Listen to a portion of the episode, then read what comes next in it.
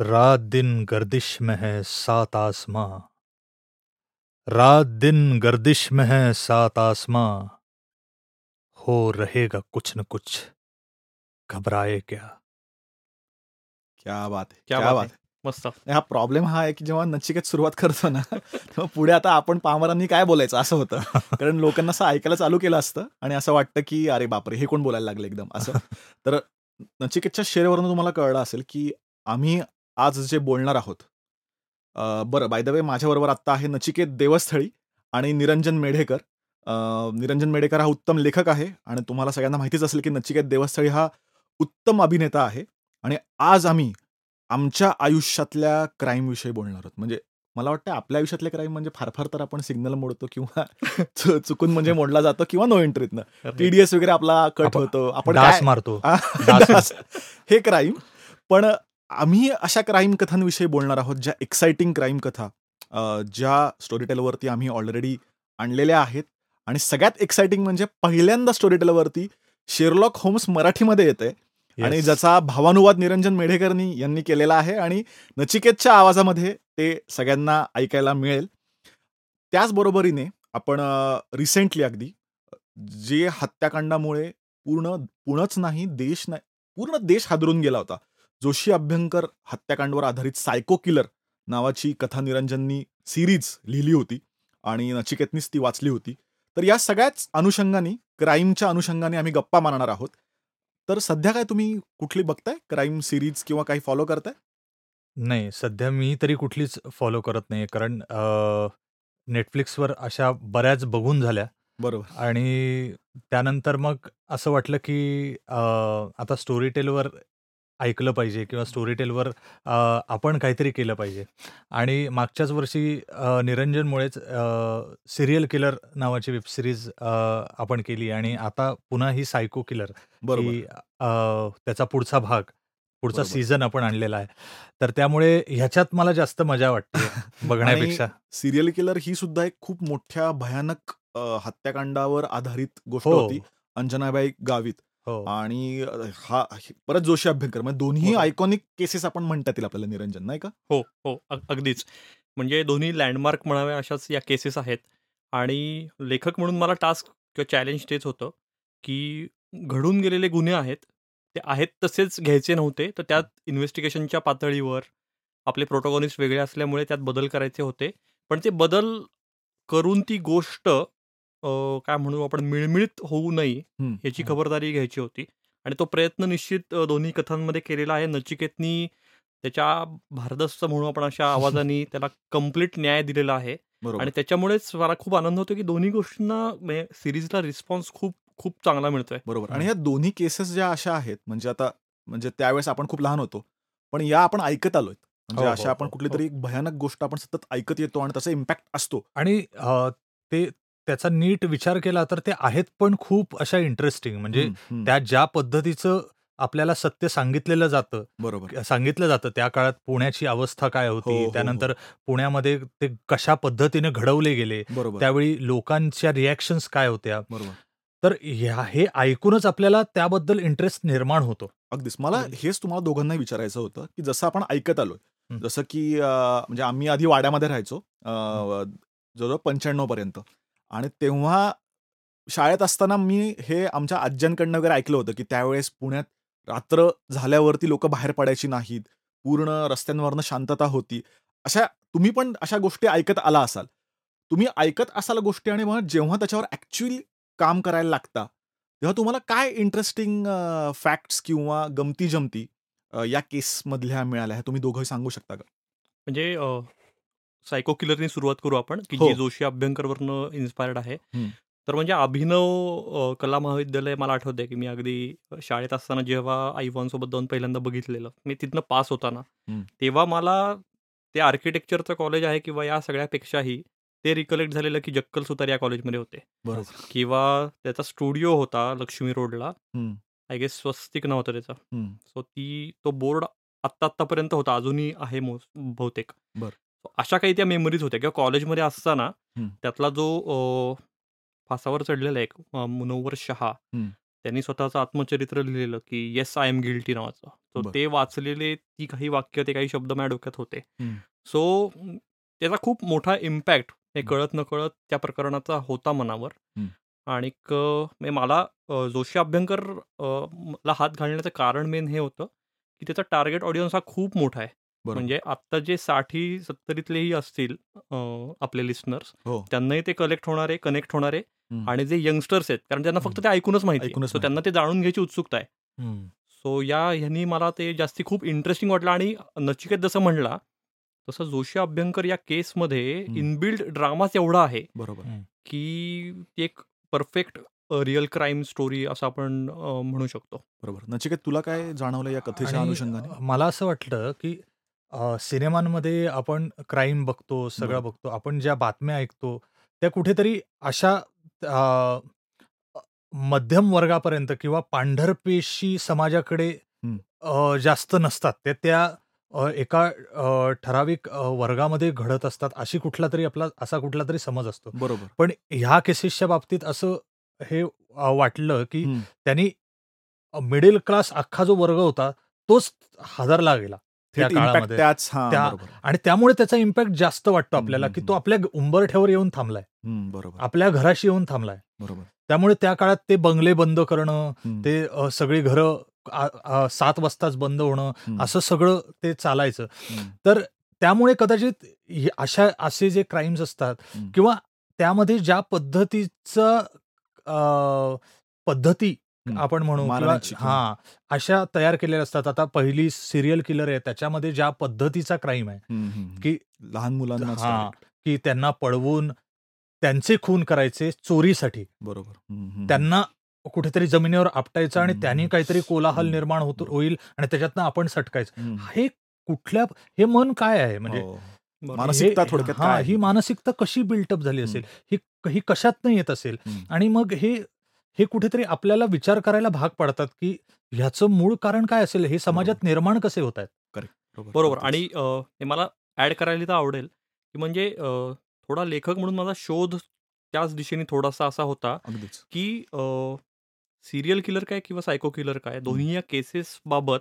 ज्या आत्तापर्यंतच्या ज्या कलाकृती आल्या आहेत म्हणजे माफीचा साक्षीदार ही. फिल्म येऊन गेलेली आहे मागे नव्वदच्या दशकात. बरोबर. पण या ह्याच्यात काय होतंय की ते गुन्हे कसे Motive, होते किंवा बिभत्स होते हे त्यांनी दाखवलंय.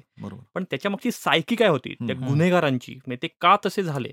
तर हे उलगडण्याचा प्रयत्न करायचा मी प्रयत्न केला मी मी असं म्हणणार नाही की मी सायको किलरमध्ये अ, जो दलाल दाखवलाय जो जक्कलवरनं इन्स्पायर्ड आहे. तर त्याची सायकोलॉजिकल कंडिशन तशीच असेल आणि म्हणून त्यांनी ते केलं असेल. पण मी तसा एक प्रयत्न केलेला आहे की एक सायकॅट्रिस्ट आपण कॅरेक्टर सरोज नावाचं घेतलेलं आहे.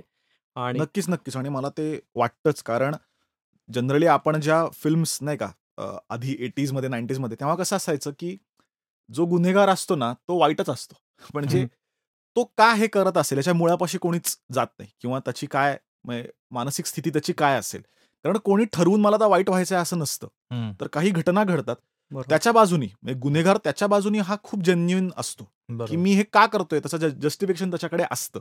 आणि ते आपल्याकडे कधीच उलगडून दाखवलं जात नाही. त्यामुळे ना आपल्याकडे सगळ्या अशा ब्लॅक अँड व्हाईटच गोष्टी होतात. बरोबर. पण मला असं वाटतं की ह्या दोन्ही ज्या कथा आहेत त्या आजच्या काळातल्या मला चांगल्या का वाटतात? म्हणजे ज्या घडून आधी जरी गेल्या असल्या तरी आत्ता ज्या मांडताना त्या खूप कारण याच्यामध्ये कुठेतरी मानसिकता उलगडून दाखवण्याचा प्रयत्न केलाय की का त्यांनी तसं केलं असेल? म्हणजे आता आपण एवढी गेम ऑफ थ्रोन्सची चर्चा करतो. गेम ऑफ थ्रोन्समध्ये पण आपल्याला असंच होतं ना एका हो. पॉईंटला की कोणी चांगलं आणि कोणी वाईट नाहीये तर मानसिकते मानसिकता काय आहे त्या त्या. कॅरेक्टरशी आणि. त्याची जास्त गंमत आहे आणि हे आता जास्त यायला पाहिजे असं मला वाटतं नाही बरोबर बरोबर आणि त्यामुळे ओव्हरऑल समजून घ्यायला तो. समाज समजून घ्यायला.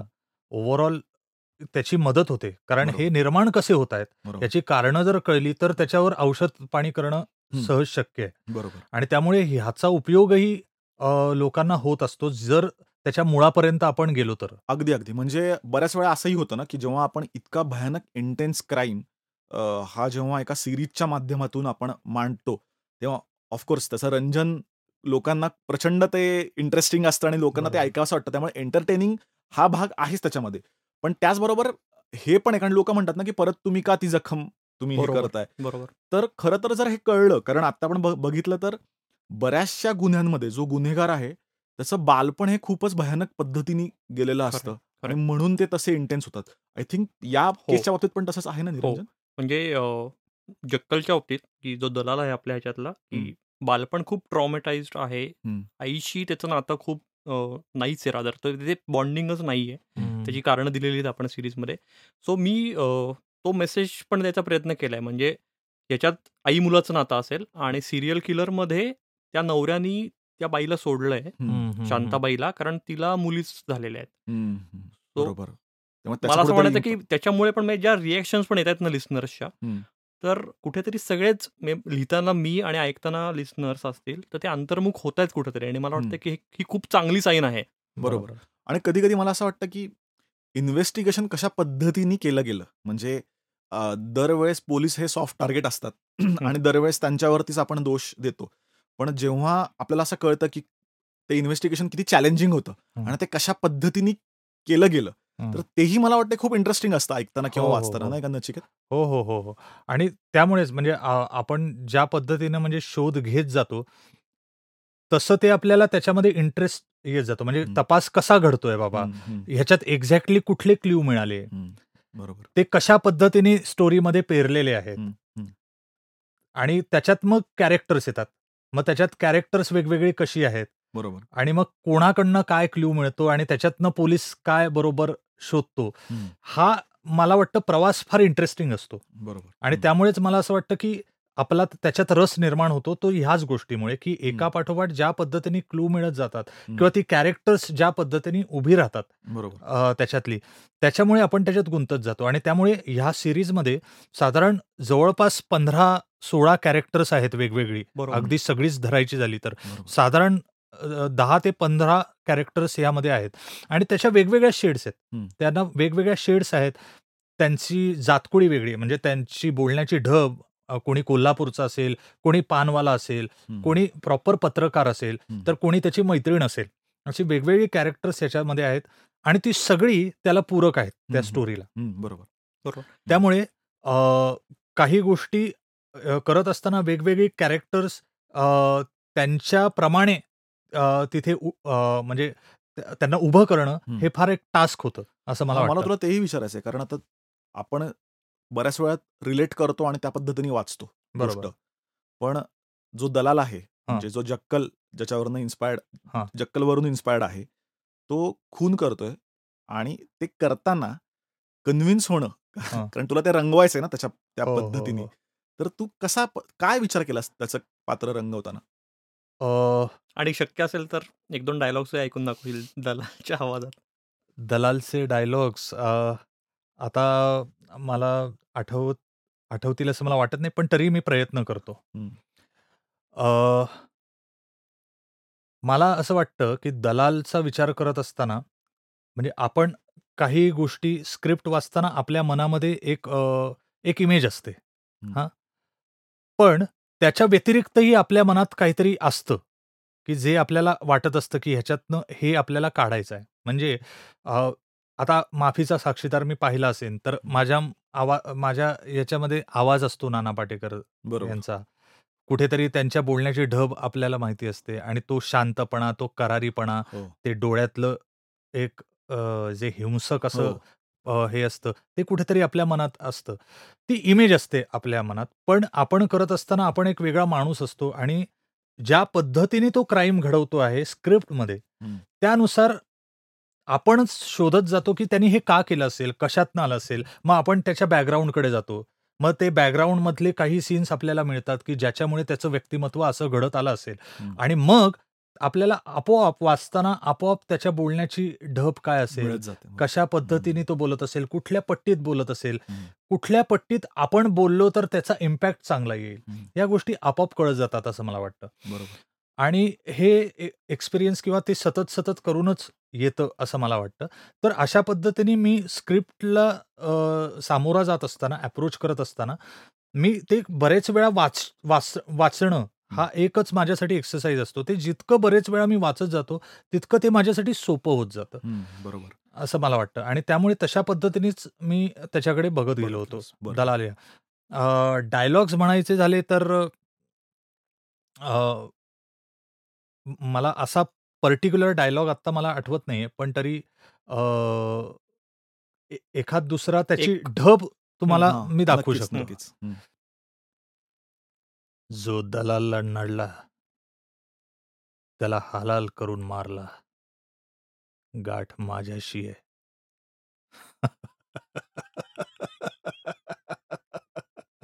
आता अशा पद्धतीने हां. हसण्याचा मी वापर त्याच्यामध्ये बरेच वेळा केलेला आहे. ज्याच्यामधनं आपल्याला थोडंसं त्याचं करारीपण, त्याचा तो शांतपणा आणि वियर्डनेस सुद्धा एका हां, कारण त्याची. मारण्याची पद्धत पण फार इंटरेस्टिंग आहे. तो. फार शांतपणे त्या सगळ्या मित्रांमध्ये.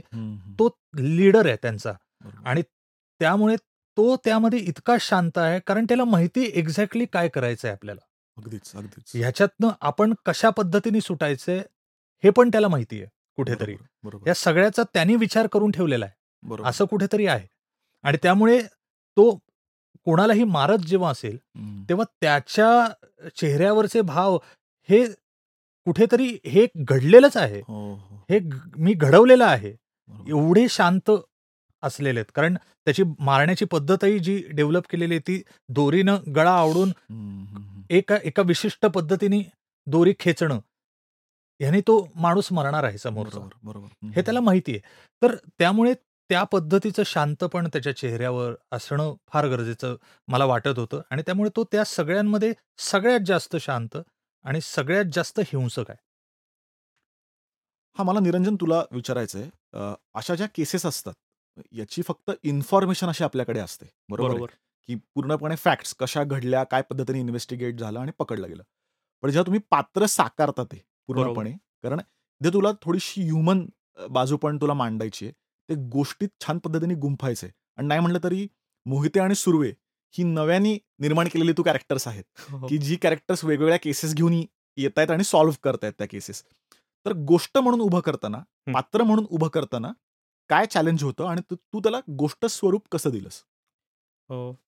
मला आधी सगळ्या आपल्या लिसनर्सचे खूप खूप आभार मानावेसे वाटतील. कारण मोहिते आणि सुर्वे हे लोकांना प्रचंड आवडलेले आहेत आणि मला Instaवर, Facebookवर खूप सारे मेसेजेस आलेले हं. आहेत, की आपल्याला आवडले आणि अजून गोष्टी घेऊन या या. दोघांना घेऊन म्हणून. बरोबर. तर मुद्दा तोच होतो, की अशा जेव्हा केसेस आपण त्या रिअल क्राईम म्हणतो, त्याचं इन्व्हेस्टिगेशनची इन्फॉर्मेशन नसते. नाहीये हं. रादर अवेलेबल Googleवर कारण त्या 30-40 वर्ष जुन्या केसेस आहेत. सो ती म्हणून आणि ते थोडंसं काय म्हणू आपण, की या दोन्ही केसेस जर बघितल्या, तर त्याचा काळ हा खूप मोठा आहे. त्या जेव्हा घडलेल्या तेव्हा. 3-3, 4-4, 5-5 वर्ष गुन्हे होत होते आणि त्यानंतर पोलिसांनी पकडले त्यांना. बापरे! पण सीरीज लिहिताना माझ्यासमोरचं टास्क हेच होतं, की मला एवढा मोठा टाईम फ्रेम घेणं शक्य नव्हतं 10 भागांसाठी. हं. सो ते घेताना आपण 1-2 महिन्यातच सगळ्या गुन्हे घडतात आणि पकडलेले गेलेत गुन्हेगार, असं आपण घेतलेलं आहे. बरोबर. मग त्यातनंच एक क्राईम रिपोर्टर निलेश सुर्वे असेल, की जो बातमीच्या निमित्ताने त्याच्याही नकळत फसतोय या सगळ्यात. बरोबर. हं. सो त्यातनं जास्ती मजा येते, की त्याला घेणं-देणं हे कुठेतरी त्याच्या रिपोर्टिंगशी आहे, बातमीशी आहे, त्याच्या रो रोजी-रोटीशी आहे, त्याच्या नोकरीशी आहे. आणि तो नकळत त्यात गुंफत जातोय. कारण तो स्वतः वर्कहोलिक आहे आणि त्याला. खाज आहे बातमीदारीची. म्हणजे तो फक्त पाट्या टाकत नाहीये किंवा त्याला दिवसाचं के-आर-ए भरायचं नाहीये, तर त्याला काहीतरी खूप मनापासून त्यात करायचंय. करियर. हं. सो त्यातनं निलेश सुर्वेचं कॅरेक्टर उभं राहिलं किंवा. केलं मी. आणि इन्स्पेक्टर मोहिते हे पण एक कोल्हापूरचे बॅकग्राऊंडचे आहेत आणि प्रामाणिक म्हणू आपण असे आहेत आणि नो नॉनसेन्स ॲटिट्यूड आहे त्यांचा आणि त्यांनाही अ, नवीन-नवीन चॅलेंजिंग केसेस घ्यायला आवडतात आणि अंगावर घेतायत. जक्कल सुतारचं हां. दलालच्या माध्यमातनं कॅरेक्टर त्या तेव्हा काय विचार तुझा झाला आणि कशा पद्धतीने तयार केलं ते? मी खरं सांगतो म्हणजे मी ब्लँक झालेलो. बरोबर. त्याचं कॅरेक्टर, त्याचे डायलॉग्स आणि ते सगळेच मित्र हे उभं करणं, कारण हे कंप्लीट वेगळं युनिव्हर्स होतं एक. म्हणजे कुठेतरी कम्फर्ट लेव्हल ही होती, की सुर्वे, मोहिते मला माहिती आहेत, कारण ते सीरियल किलरमधलेच आहेत. पण दुसरीकडे हे सगळे जे गुन्हेगार आहेत आणि हे खूप वेगळं म्हणजे एक हे याआधी कधीच घडलेला नाही असा गुन्हा आहे हा. बरोबर. की कॉलेजमधली 20ची पोरं एवढी अ, फक्त ब्रुटल होतात. क्युरिओसिटी हां, क्युरिओसिटीसाठी मारतात. मारतायत. Exactly, exactly. हं, हं. पण मग अ, त्यात थॉट तोच होता, की म्हणजे जसं नचिकेतनी तो अगदी कमाल त्याच्या आवाजात उभा केलाय दलाल, हं. तर तो कोल्ड ब्लडेडच असेल. म्हणजे जर तो इतक्या परफेक्ट प्लॅनिंगनी हे सगळं करतोय, हो. तर तो खूप हायपर, खूप रागीट खूप चिडका खूप इम्पल्सिव्ह असा नसणार आहे तो. बरोबर. तो खूप प्लॅनिंग सगळं करतोय. आय थिंक याचा अभ्यास करण्यासाठी तू अशा लोकांना पण भेटलास ना की जे शक म्हणजे जक्कल सुतार यांच्या वर्गामध्ये हो. होते अशा लोकांना पण तू भेटून त्यांच्याकडनंही माहिती काढलीस किंवा पूर्णपणे त्याच्या सायकोलॉजीचा पण अभ्यास केला सायकॅट्रिस्टना पण तू भेटलाच आहे बरोबर बरोबर. म्हणजे अ, आबासाहेब गरवारे कॉलेजचे सायकोलॉजी विभागाचे प्रमुख असतील माझी हम्म, डॉक्टर भरत देसाई म्हणून. त्यांच्यासोबत मी दोन तीन मिटिंग्स केल्या. काही रिटायर्ड पोलीस ऑफिसर्स जे त्या काळी त्या केसेस ज्यांनी जवळून बघितलेल्या. हो, इन्व्हेस्टिगेट करत होते नाही बरोबर. इन्व्हेस्टिगेट करत होते ते अ, दुर्दैवाने दोघंही आत्ता हयात नाहीयेत. बर जे बर. मेन दोन ऑफिसर होते ते. पण अ, त्या ते- तो काळ ज्यांना माहिती आहे अशा काही पोलीस ऑफिसर्सना मी भेटलो. बरोबर. काही ज्येष्ठ पत्रकारांना मी भेटलो. अ. म्हणजे अगदी अ, आत्ताचेही काही संपादक आहेत त्यात आणि काही रिटायर्ड अशा बरोबर. लोकांना मी भेटलो आणि या सगळ्यांच्या झालेल्या चर्चांचा बरोबर आणि वाचनाचा या. रिलेटेड किंवा फिल्म्स बघण्याचा असा पात्र एकूण घडवताना पात्र घडवताना नक्की मला उपयोग झाला बरोबर म्हणजे आता आपण पात्रांविषयी बोलतोच आहोत हो. तर एक म्हणजे जसं आता मोहिते सुर्वे आणि आपण सिरियल किलर जोशी अभ्यंकर हत्याकांडावर आधारित सायको किलर यातली इंटरेस्टिंग पात्र आणि त्यानंतर थेट एक ग्लोबल पात्र की जे सगळ्यांना ऐकून माहिती म्हणजे ज्यांचा इंग्रजी साहित्याशी काही संबंध नसेल त्यांनाही ऐकून माहिती ते म्हणजे शेरलॉक होम्स. बरोबर. ते आपण पहिल्यांदा मराठी मातीत आणतोय मराठीमध्ये आणतोय. तर त्याबद्दल पण आता मला जरा बोलायचं आणि ते पण परत तुमचीच जोडगोळी छानपैकी की तुम्ही छान दोन क्राईमच्या सिरीज केल्या आहेत आणि त्यानंतर शेरलॉक होम्स पहिल्यांदा ख्रिसमसच्या निमित्ताने स्टोरीटेल ॲपवरती येतोय. शेरलॉक होम्स आणि सात ख्रिसमस कार्ड्स. तर मला त्या अनुषंगाने विचारायचं आहे माझ्या बाबतीत सांगायचं तर जेव्हा या गोष्टीवर आपण काम निरंजन करायला चालू केलं तेव्हा शेरलॉक होम्सच्या मी सिरीज बघितल्या होत्या. बरोबर. काय वाचलं नव्हतं त्याचं. आणि पात्र मला ऐकून माहिती होतं. तुमच्या दोघांचा अनुभव काय होता शेरलॉक होम्सच्या बाबतीमध्ये आधीचा? मी पण वाचलेलं नव्हतं. माझ्याकडे त्याचं इंग्लिश पुस्तक जे आहे. शेरलॉक होम्सच्या कथा हां. ते पडून आहे. ते मी वाचलेलं नाही. अनेक वर्ष ते माझ्याकडे पडून आहे. पण मी ते इंग्लिश बद्दल जरा हेच असल्यामुळे हो हो मी ते वाचलेलं नाही बरोबर पण मी सिरीज पाहिली होती ओके आणि त्यानंतर ही कथा निरंजननी जेव्हा दिली मला. तेव्हा ती वाचल्यानंतर मला ती इतकी इंटरेस्टिंग वाटली. की एका साईडला सायको किलर आणि सिरियल किलर ज्या सत्य घटनांवर आधारित अशा. डार्क असा जॉनर आपण हा. डार्क असा जॉनर आहे आणि एका बाजूला तशीच क्राईम सिरीज आहे. पण त्याचा फ्लेवर इतका मस्त आहे की ज्याच्यामध्ये संपूर्ण काल्पनिक आहे. पण ते वाचल्यानंतर ती कोणासाठी लिहिली आहे बाबा नक्की. हे आपल्याला कळू कळू शकत नाही. ती लहान मुलांसाठी लिहिलेली वाटते आणि दुसऱ्या साईडला ती तरुणही तितक्याच आनंदाने ती बघत असतात किंवा तितक्याच उत्साहाने ते वाचत असतात. तर हे कसं काय जमू शकतं? इतकी सुंदर सुंदर कॅरेक्टर्स त्याच्यात आहेत. आणि त्याच्यामुळे त्याच्यातलं जे हे आहे म्हणजे कथेचा जो प्रवाहीपणा आहे. तो इतका उत्तम त्याच्यात मेंटेन राहतो. त्यामुळे आपण इतके त्या कथेमध्ये गुंतून जातो. कथा ही साधीच असते. बरोबर. हो हो. जी वाचल्यानंतर आपल्याला वाटतं की केवढं साधं आहे. पण हे तरी इंटरेस्टिंग आहे. असं कुठेतरी साधी असते. पण ती उलगडण्याची प्रोसेस इतकी इंटरेस्टिंग असते की तुम्ही त्यात हो. गुंतत तुम्ही आणि ते ज्या काळात लिहिलं आहे. त्या काळातल्या गोष्टींचे संदर्भही त्याच्यामध्ये आलेले असतात म्हणजे मी. निरंजनला कालच म्हणलं की ते फक्त असं साधं नाही आहे. त्या गोष्टीत ज्या घटना घडतात त्या नीट पाहिल्या तर आपल्याला असं लक्षात येतं की काही एक श्रीमंत वर्ग आणि त्याच्यावर राग असलेला गरीब वर्ग बरोबर असा तो. वर्ग संघर्षाचा काळ आहे बरोबर आणि त्याच्यातनं घडलेले क्राईम्स आहेत बरोबर. म्हणजे ह्या गोष्टीत जर घेतलं आपण. तर ते तशा पद्धतीतनं घडलेले आहेत. हे आपल्याला लक्षात येतं बरोबर त्या काळातले सामाजिक संदर्भ पण त्याला असतात म्हणजे बरोबर. त्यावेळेस तो संघर्ष खूपच तीव्र होता बरोबर जो वर्ग वर्ग संघर्ष जो होता आणि. त्यामुळे क्राईम घडलेत हे अगदी गरीब लोकातनं घडलेले क्राईम आहेत बरोबर पण त्यालाही एक अशी श्रीमंतांची जी- एक खवचटपणा असतो असतो. मगरुरी जी असते. ती दाखवलेली आहे त्यांनी ठेवलेली आहे. त्यामुळे ती कॅरेक्टर्स बरोबर अशी बॅलन्स वाटतात सगळे. त्यामुळे गोष्टीला एक व्यवस्थित आकार येतो. त्याच्यातनं आप एक चांगला रस निर्माण होतो असं. मला वाटतं. आणि त्याचा फ्लेवर पण इतका छान पद्धतीने येतो आपल्याकडे की आपण त्याच्यात गुंतून राहतो. निरंजन? लेखक अजरामर असतात असं ते म्हणतात. त्याचं अगदी आपण हो. म्हणू की जिवंत उदाहरण म्हणजे सर आर्थर कॉनन डायल. हम्म, की दोनशे वर्षांनी पण त्यांची मोहिनी आज. आपल्या सगळ्यांवर आहे. बरोबर. मी कुठेतरी आद्य डिटेक्टिव्ह असं आपण म्हणू शेरलॉक होम्स अगदीच अगदीच आद्य. कारण त्याच्यावरती आधारित किंवा इन्स्पायर्ड केवढे डिटेक्टिव्ह झाले खरंय म्हणजे तो. आणि वॉटसन हो. आणि मग आपल्याकडे बोमकेश बक्षी त्याला पण सेम वॉटसन सारखा आहे असिस्टंट बरोबर आपल्याकडे तेहकिकात मध्ये पण गोपी होता आपण हो. आता मगाशी बोलत होतो हो. तर तू बरोबर म्हणला आद्य डिटेक्टिव्ह असंच त्याला म्हणता हो, हो. सो जेव्हा तू मला पहिल्यांदा सांगितलंस की अरे शेरलॉक होम्सची गोष्ट आहे आणि तू ट्रान्सलेट करशील का तर तेव्हा नाही म्हणण्याचा प्रश्नच नव्हता आणि मी लिटरली क्लाउड नाईन वर होतो. आणि असं म्हणतात की क्राईममध्ये फक्त एंट्री असते एक्झिट नसते. तर मला असं वाटलं की बाबतीत पण असंच आहे. एंट्री एक्झिट नाही आहे अजिबात. तर त्यामुळे मी खूप मनापासून एन्जॉय केलं आणि अगदी प्रांजळपणे सांगायचं तर माझाही अभ्यास नव्हता शेरलॉकचा. म्हणजे मी नेटफ्लिक्सवरची सिरीज बघितली आहे. आणि मला आठवतंय की बाबा पुणे नगर वाचन मन- मंदिरमधनं जेव्हा पुस्तकं आणायचे. मे- कॉलेजमध्ये असताना तेव्हा मी काही अनुवाद वाचलेले होते. शेरलॉक पण ते तेवढंच होतं. म्हणजे आत्ताचं. मला फार काही माहीत नव्हतं. सो या निमित्ताने परत एकदा अभ्यास करण्याची संधी मिळाली. डायमंड पब्लिकेशन्सनी काही अनुवाद केलेले आहेत. शेरलॉक होम्सच्या पुस्तकाचे. तर ते मी दोन तीन अनुवाद वाचले. ते आय थिंक स्टोरी टेलवर अवेलेबल सुद्धा आहेत. त्यामुळे त्यामुळे आता मी लगेचच इथे ऍड करून घेतोय. की ते तुम्ही ऐकाच पण आता ही शेरलॉकची तर ही स्पेशलाइज्ड खास ओरिजिनल गोष्ट लिहिली गेली आहे बरोबर बरोबर. आणि ती आपण अनुवादित म्हणजे ही. गोष्ट वाचताना लेखक म्हणून माझा खरंच खूप अभ्यासही झाला.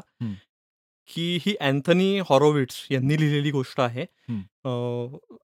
तर ती लोणचं जसं मूर्त म्हणतो ना आपण बरोबर तशी ती मुरत जाते गोष्ट. आणि तो सगळा काळ तो ब्रिटिश एरा लंडन मधला बेकर स्ट्रीट आणि ते सगळे थंडीचे दिवस आहेत आता डिसेंबरमध्ये जसं तिथे बर्फ वगैरे असतो सगळा क्रिसमसच्या सीझनमध्ये तसा तो काळ. आहे सगळा.